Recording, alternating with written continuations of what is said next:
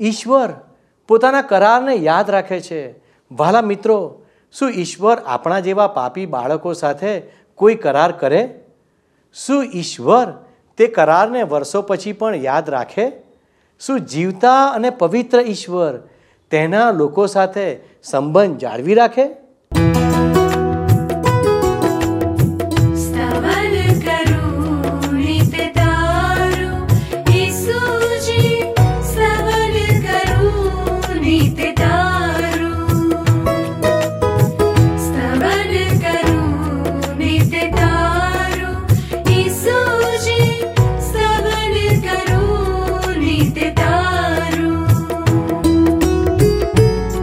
सवारे साध सुनितौ महिमा करु प्रभु तारो।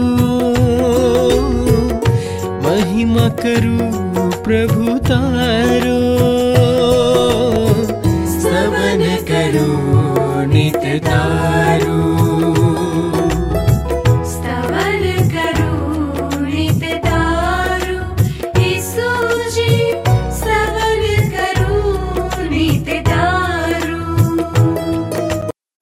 વહાલા દર્શક મિત્રો, કેમ છો? સ્તવન બાઇબલ અભ્યાસના વધુ એક બાઇબલ અભ્યાસ કાર્યક્રમમાં હું તમારો આવકાર કરું છું.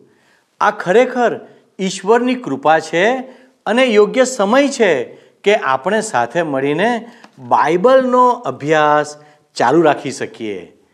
આપણા છેલ્લા અભ્યાસમાં આપણે યાકૂબના વંશજો ઇજિપ્તમાં સાડા ત્રણ સદીઓથી રહેતા હતા તે વિશે ચર્ચા કરી રહ્યા હતા.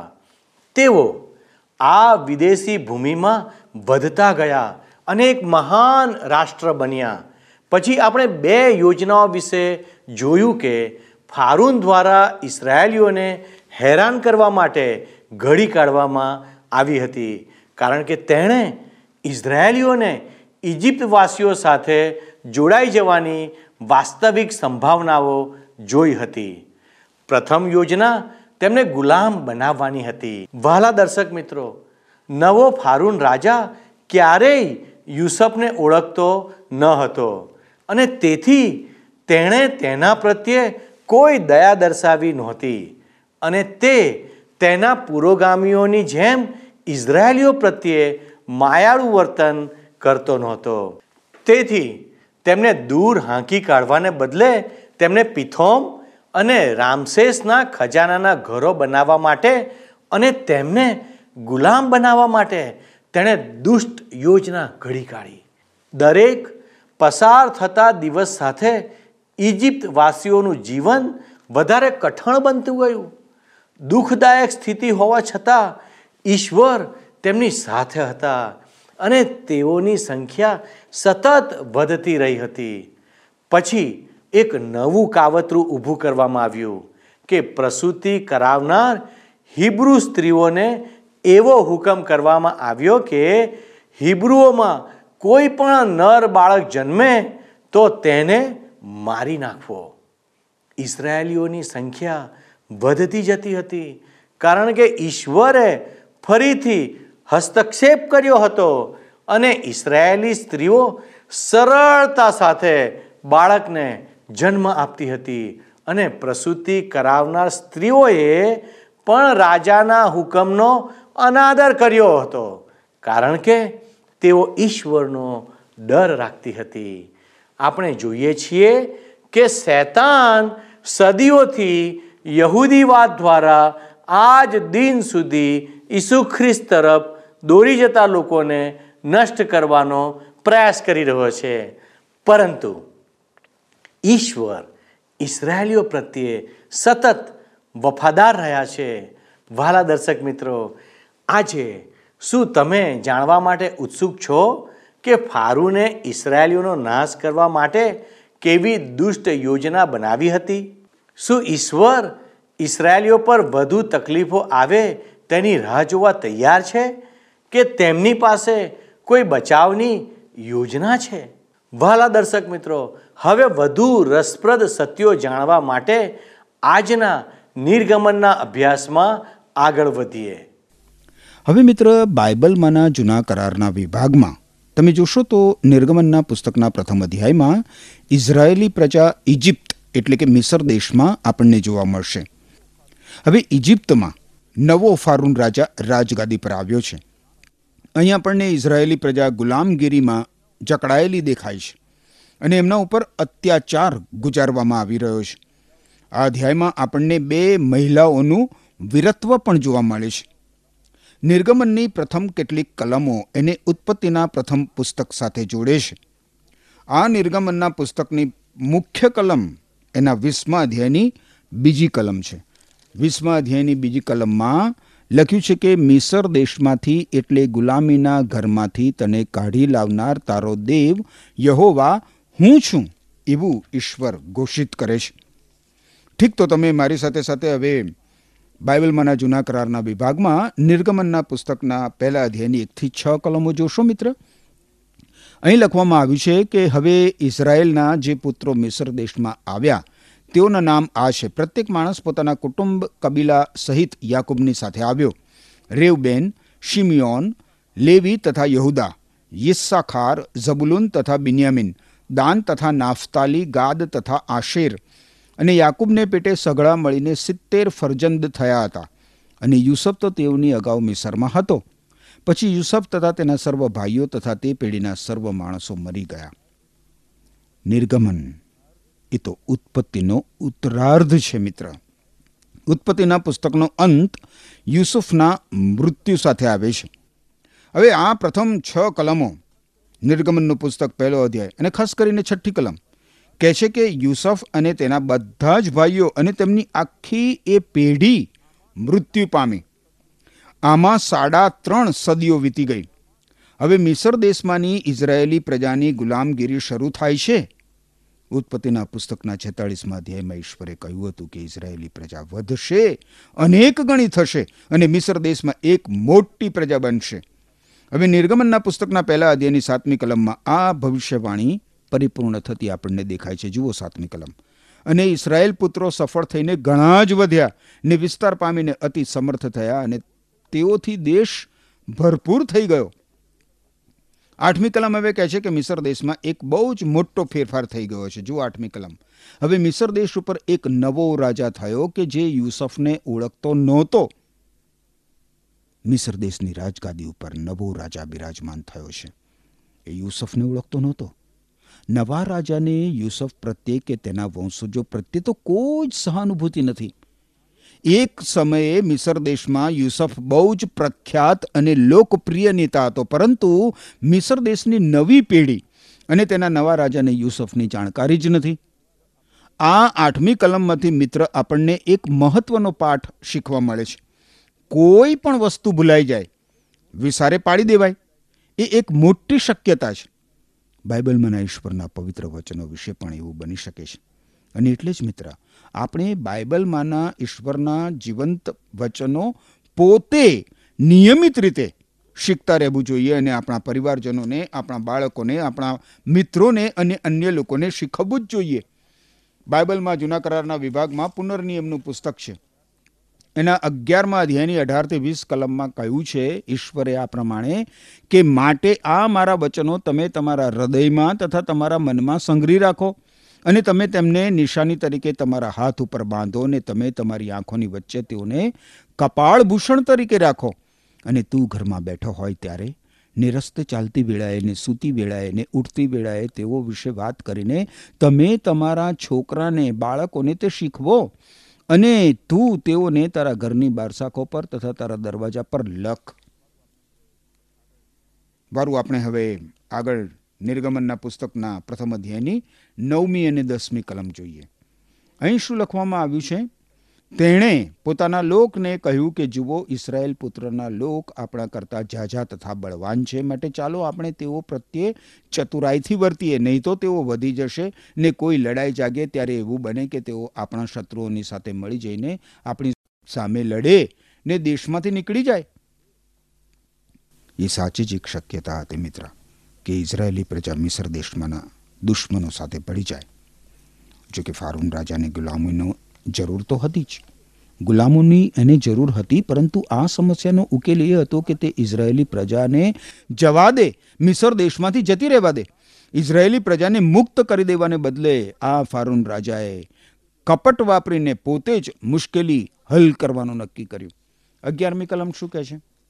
અગિયારમી કલમમાં લખ્યું છે, માટે તેઓને માથે બોજ નાખીને તેઓને દુઃખ દિવસ સારું તેઓના ઉપર તેણે વેઠ કરાવનારા મુકાદમ મૂક્યા. અને તેઓએ ફારૂનને સારું પિથોમ અને રામસેસ નગરો વખારોને માટે બાંધ્યા. ઇઝરાયેલી પ્રજા પાસે બળપૂર્વક કઠોર પરિશ્રમ કરાવવામાં આવ્યો. આ પ્રજાએ પિરામિડો બાંધ્યા નહોતા, કારણ કે પિરામિડ તો ઘણા વર્ષોથી મિસર દેશમાં અસ્તિત્વ ધરાવતા હતા. ઇઝરાયેલી પ્રજા પાસે કોઠારો ભરવાના પિથોમ અને રામસેસ નામના શહેરો બાંધવામાં આવ્યા. એમણે ગુલામોની જેમ આ શહેરો માટે ઈંટો પાડી અને શહેરો બનાવ્યા. ગુલામીની શરૂઆતમાં તો ઇઝરાયેલી પ્રજાને ઈંટો પાડવા માટે ઘાસ અને પરાળ આપવામાં આવતા હતા, પરંતુ પછી પાછળથી ફારૂન રાજાએ એમના ઉપર અત્યાચાર વધારી મૂકીને એમને પરાળ તથા ઘાસ વીણી લાવીને અગાઉ જેટલી જ સંખ્યામાં ઈંટો પાડવાનો હુકમ કર્યો. ઇઝરાયેલી પ્રજા પર મિસર દેશમાં ભારે સતામણી આવી પડી હતી. એમાં કોઈ જ શંકા નથી મિત્ર. મિસ્રી લોકોએ ઇઝરાયેલી લોકોનું જીવન કડવું ઝેર જેવું બનાવી દીધું હતું. આગળ બારમી કલમ આપણને કહેશે પણ જેમ જેમ તેઓ તેમને દુઃખ દેતા ગયા, તેમ તેમ તેઓ વિશેષ વધ્યાને બહોળો વિસ્તાર પામતા ગયા અને ઇઝરાયેલ પુત્રોના કારણથી તેઓ ત્રાસ પામ્યા. ઈશ્વરે ઇબ્રાહિમને કહ્યું હતું કે, મિસર દેશમાં ઇઝરાયેલી પ્રજાને મુશ્કેલી પડશે. ઉત્પત્તિના પુસ્તકના પંદરમાં અધ્યાયની તેરમી કલમ જુઓ. અને તેણે ઇબ્રાહમને કહ્યું, તું ખચિત જાણ કે તારો વંશ પ્રદેશમાં ભટકશે અને ત્યાંના લોકોની સેવા કરશે અને ચારસો વર્ષ લગી તેઓને દુઃખ દેવામાં આવશે. આ કલમમાં ત્રણ બાબતોની આગાહી કરવામાં આવી હતી, મિત્ર. ઇઝરાયેલી લોકો અજાણ્યા દેશમાં અજાણ્યા લોકો તરીકે રહેશે, તેઓ ગુલામો બનશે અને તેમના પર અત્યાચાર ગુજારવામાં આવશે. નિર્ગમનના પુસ્તકના પ્રથમ અધ્યાયની પ્રથમ કલમોમાં જ આ બધી આગાહીઓ સાચી પડે છે. તમે જોયું ને? પરંતુ મિસ્રી લોકોએ જેટલા વધારે પ્રમાણમાં ઇઝરાયેલી લોકોને દુઃખ દીધું, એટલા જ ઇઝરાયેલી પ્રજા વધારે વૃદ્ધિ પામી. હવે આગળ નિર્ગમનના પહેલા અધ્યાયની તેરથી પંદર કલમો આપણે જોઈએ તો એમાં લખવામાં આવ્યું છે, અને મિસરીઓએ ઇઝરાયેલ પુત્રો પાસે સખત વેટ કરાવી અને ચૂનો તથા ઈંટો પાડવાના કામમાં તથા ખેતરમાં સર્વ પ્રકારની મજૂરી કરવામાં તેમની પાસે સખત ચાકરી કરાવીને તેઓએ તેમની જિંદગી કષ્ટમય કરી. તેમની પાસે જે જે ચાકરી તેઓ કરાવતા હતા તે બધી સખત વેઠ હતી.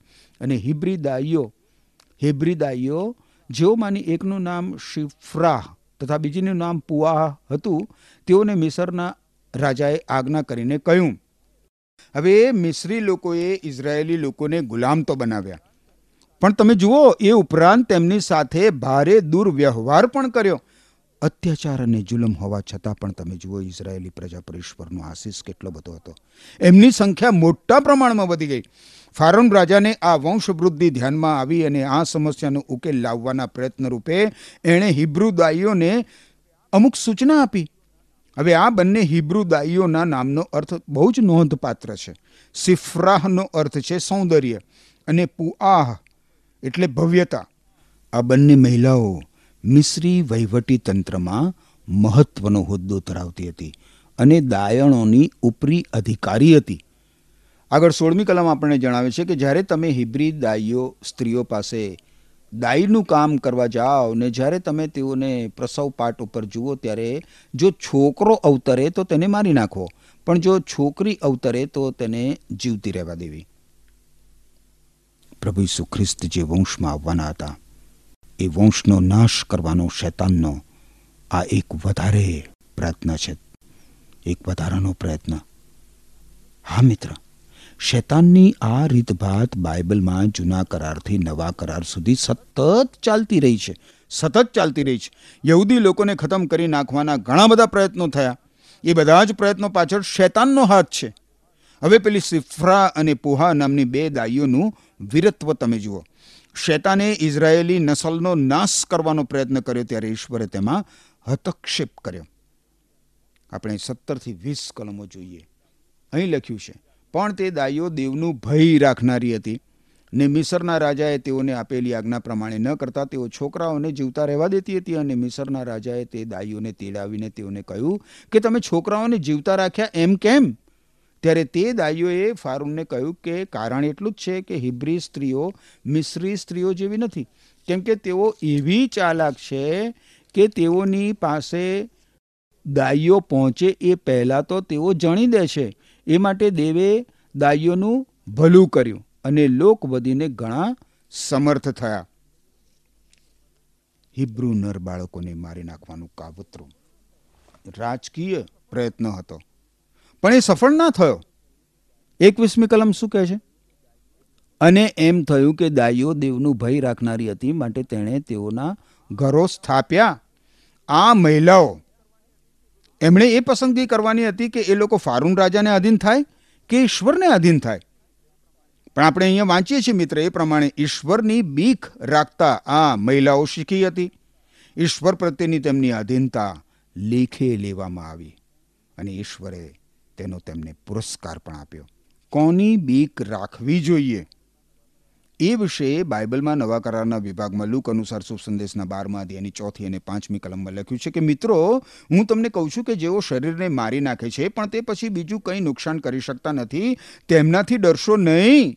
તમારે કોનાથી ડરવું તે હું તમને બતાવું છું. મારી નાખ્યા પછી જેમને નર્કમાં નાખી દેવાની સત્તા છે, એ ઈશ્વરથી ડરો. હું તમને કહું છું કે ઈશ્વરથી ડરો. હવે મિત્ર, છેલ્લી કલમ જુઓ. નિર્ગમનનું પુસ્તક, પહેલો અધ્યાય, છેલ્લી કલમ, બાવીસમી કલમ. શું કહે છે અહીંયા? અને ફારૂને પોતાના સર્વ લોકોને ફરમાવ્યું કે જે પ્રત્યેક છોકરો જન્મે તેને તમારે નદીમાં ફેંકી દેવો અને પ્રત્યેક છોકરીને તમારે જીવતી રહેવા દેવી. રાજાનું આ ફરમાન. જો અમલમાં મુકાયું હોત મિત્ર, તો ઇઝરાયેલી પ્રજાનું બહુ જલ્દીથી નિકંદન નીકળી જાત. પરંતુ ફારૂન રાજાનું ફરમાન પાળવામાં આવ્યું નહીં. હવે પછીના અધ્યાયોમાં આપણે જોઈશું તો ઈશ્વર મોશે અથવા તો મૂસા નામના માણસને ઇઝરાયેલી પ્રજાને મિસર દેશની ગુલામીમાંથી છોડાવવા માટે ઊભો કરે છે. આ નિર્ગમનનું પુસ્તક મિત્ર મુક્તિ અથવા તો છુટકારાને લગતું એક મહાન પુસ્તક છે. આ પુસ્તક ચિત્ર સ્વરૂપે પ્રગટ કરે છે કે ઈશ્વર આજે આપણને પાપના બંધનમાંથી, દુષ્કર્મોના બંધનમાંથી કઈ રીતે છોડાવે છે? કઈ રીતે સ્વર્ગમાં જવા માટે આપણને પાપમાંથી, દુનિયાવી તત્વોમાંથી, દેહની વાસનાઓમાંથી અને શૈતાનથી છોડાવે છે. વારું મિત્ર, આપણી સમક્ષ હવે નિર્ગમનનો બીજો અધ્યાય આવે છે. બીજા અધ્યાયના વિષયો પણ આ પ્રમાણે છે. ઈશ્વર એના લોકને છોડાવવા એક છોડાવનારને તૈયાર કરે છે. મૂસાનો જન્મ, ફારૂન રાજાના મહેલમાં મૂસાના જન્મના પ્રથમ ચાળીસ વર્ષો. એ પછી ઇઝરાયેલી પ્રજા સાથે મૂસાનો સંબંધ અને ઇઝરાયેલી પ્રજા દ્વારા મૂસાનો બહિષ્કાર થતો આપણને જોવા મળશે. મૂસાનું એક બિન યહૂદી યુવતી સાથે લગ્ન થતું આપણને જોવા મળશે.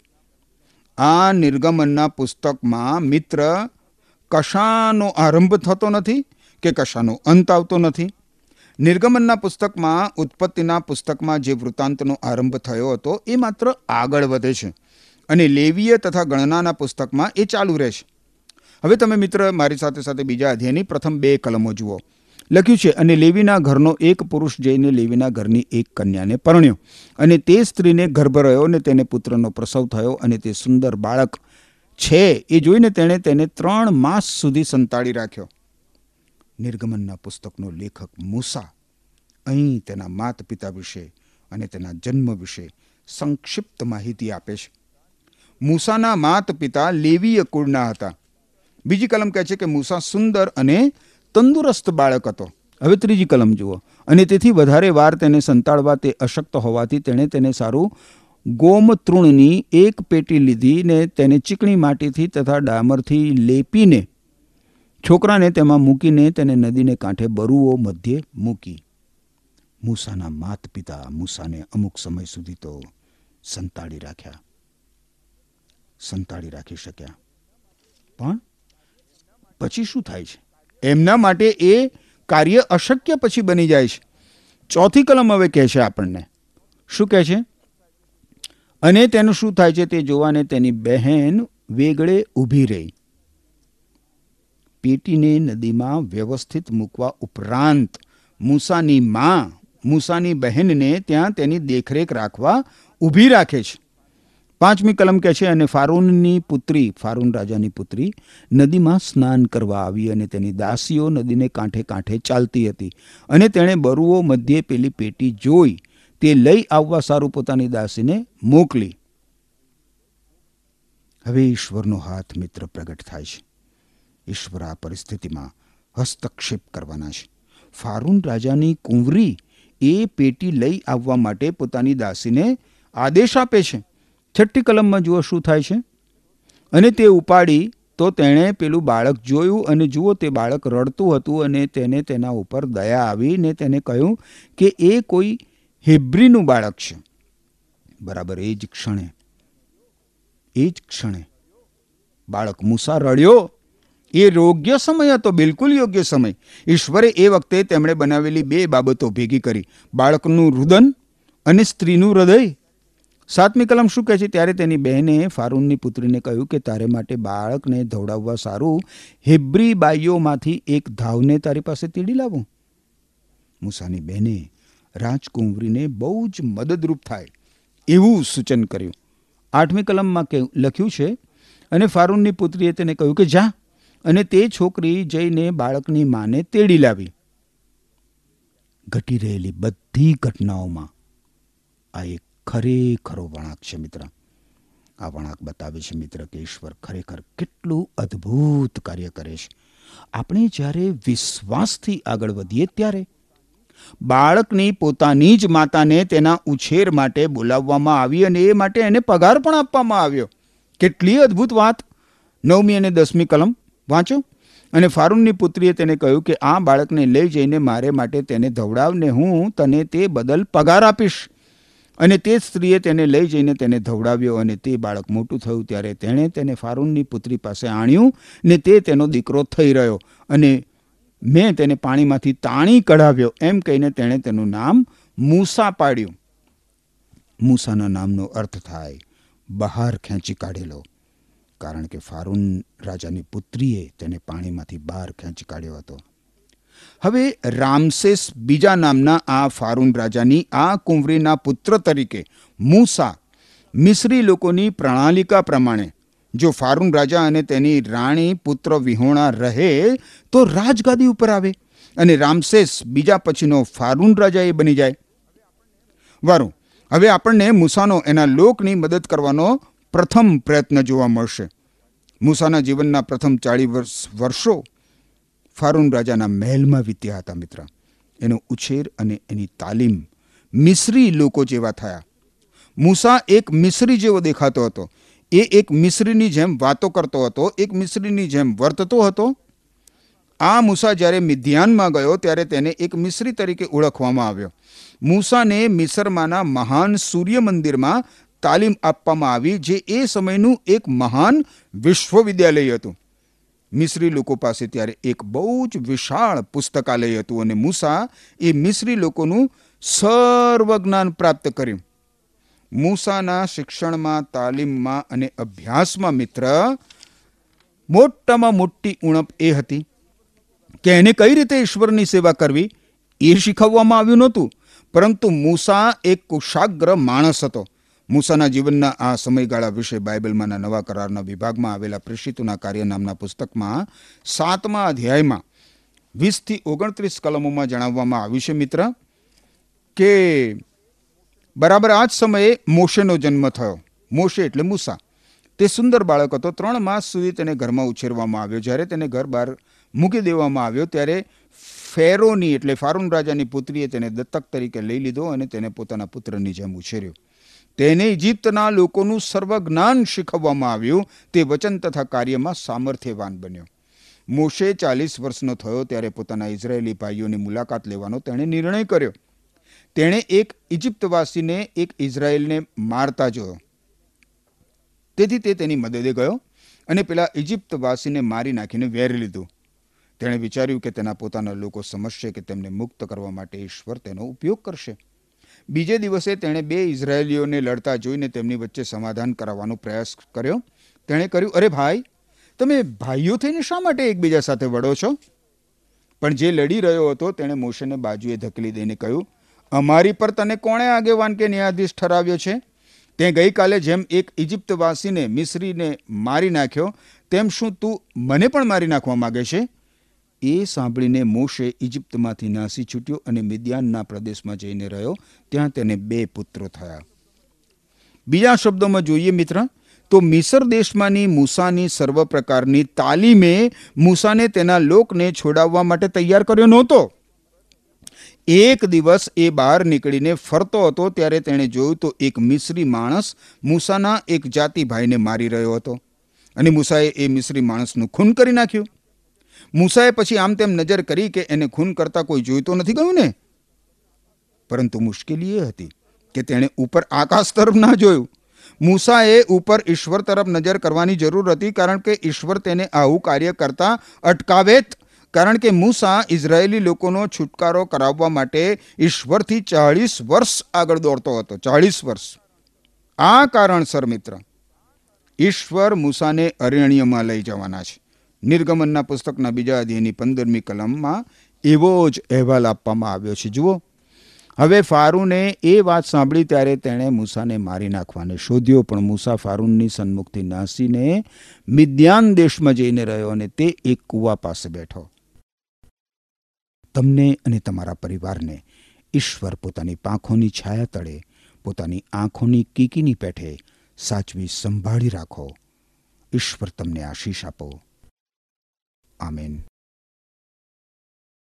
વહાલા દર્શકો, હું આશા રાખું છું કે તમે બધા આજના પાઠ દ્વારા આત્મિક રીતે આશીર્વાદિત થયા હશો. હું એ પણ માનું છું કે તમે એ જાણીને આનંદિત થયા હશો કે ઈશ્વરે ઈસરાયલીઓના પોકારને સાંભળ્યો અને તેઓની મધ્યસ્થી કરવા તૈયાર થયા. ભાઈઓ અને બહેનો, ઈશ્વર વિશ્વાસુ છે. તેઓ ઇબ્રાહીમ ઈસાક તથા યાકૂબ સાથે કરેલા પોતાના કરારોને યાદ રાખે છે. આપણે પણ પાપ અને નિરાશાના બંધનોમાં હતા. આપણામાં એવું કંઈ પણ સારાપણું નથી કે જેમાં ઈશ્વરને રસ હોય. એવી કોઈ યોગ્યતા નથી કે તેઓ તેમના પ્રેમ અને દયા ખાતર બે વાર પાછળ ફરીને જુએ. આજે જ્યારે તમે ઇસરાયેલ પ્રત્યેના ઈશ્વરના વલણ ઉપર વિચાર કરો છો, ત્યારે કાલવરીના વધસ્તંભ ઉપર તમારા માટેના તેમના પ્રેમને યાદ કરો. તે આપણા એકમાત્ર સાચા ઘેટા પાળક છે, જે પોતાના ઘેટા માટે પોતાનો જીવ આપે છે. જેમ તેમણે ઇઝરાયલ માટે મૂસાના સ્વરૂપમાં જોગવાઈ કરી હતી, તેમ ઈસુ આપણા માટે એક જોગવાઈ છે. શું તમે એવી કોઈ બાબતમાં ફસાયેલા છો કે તેમાંથી તમે બહાર આવી શકતા નથી? શું ક્રોધ, ઈર્ષા, વાસના કે ડ્રગ્સ તમને બંધનમાં રાખે છે? જો તમે આજે ઈશ્વરને મદદ માટે બૂમ પાડો છો, તો તે મદદ કરવા તૈયાર છે. વહાલા દર્શક મિત્રો, સ્તવન બાઇબલ અભ્યાસના આગામી કાર્યક્રમમાં આપને મળવાની આશા સાથે હું આપની વિદાય લઉં છું. પણ યાદ રાખો, અમને ફોન કરવાનું ચૂકશો નહીં. અને જો આપને પ્રાર્થનાની અગત્ય છે, તો અમને ફોન કરશો અમે આપના માટે જરૂરથી પ્રાર્થના કરીશું. ઈશ્વર આપને આશીર્વાદિત કરો. આમેન. શું તમને આ કાર્યક્રમ ગમ્યો? અત્યારે જ અમને મિસ કોલ કરો.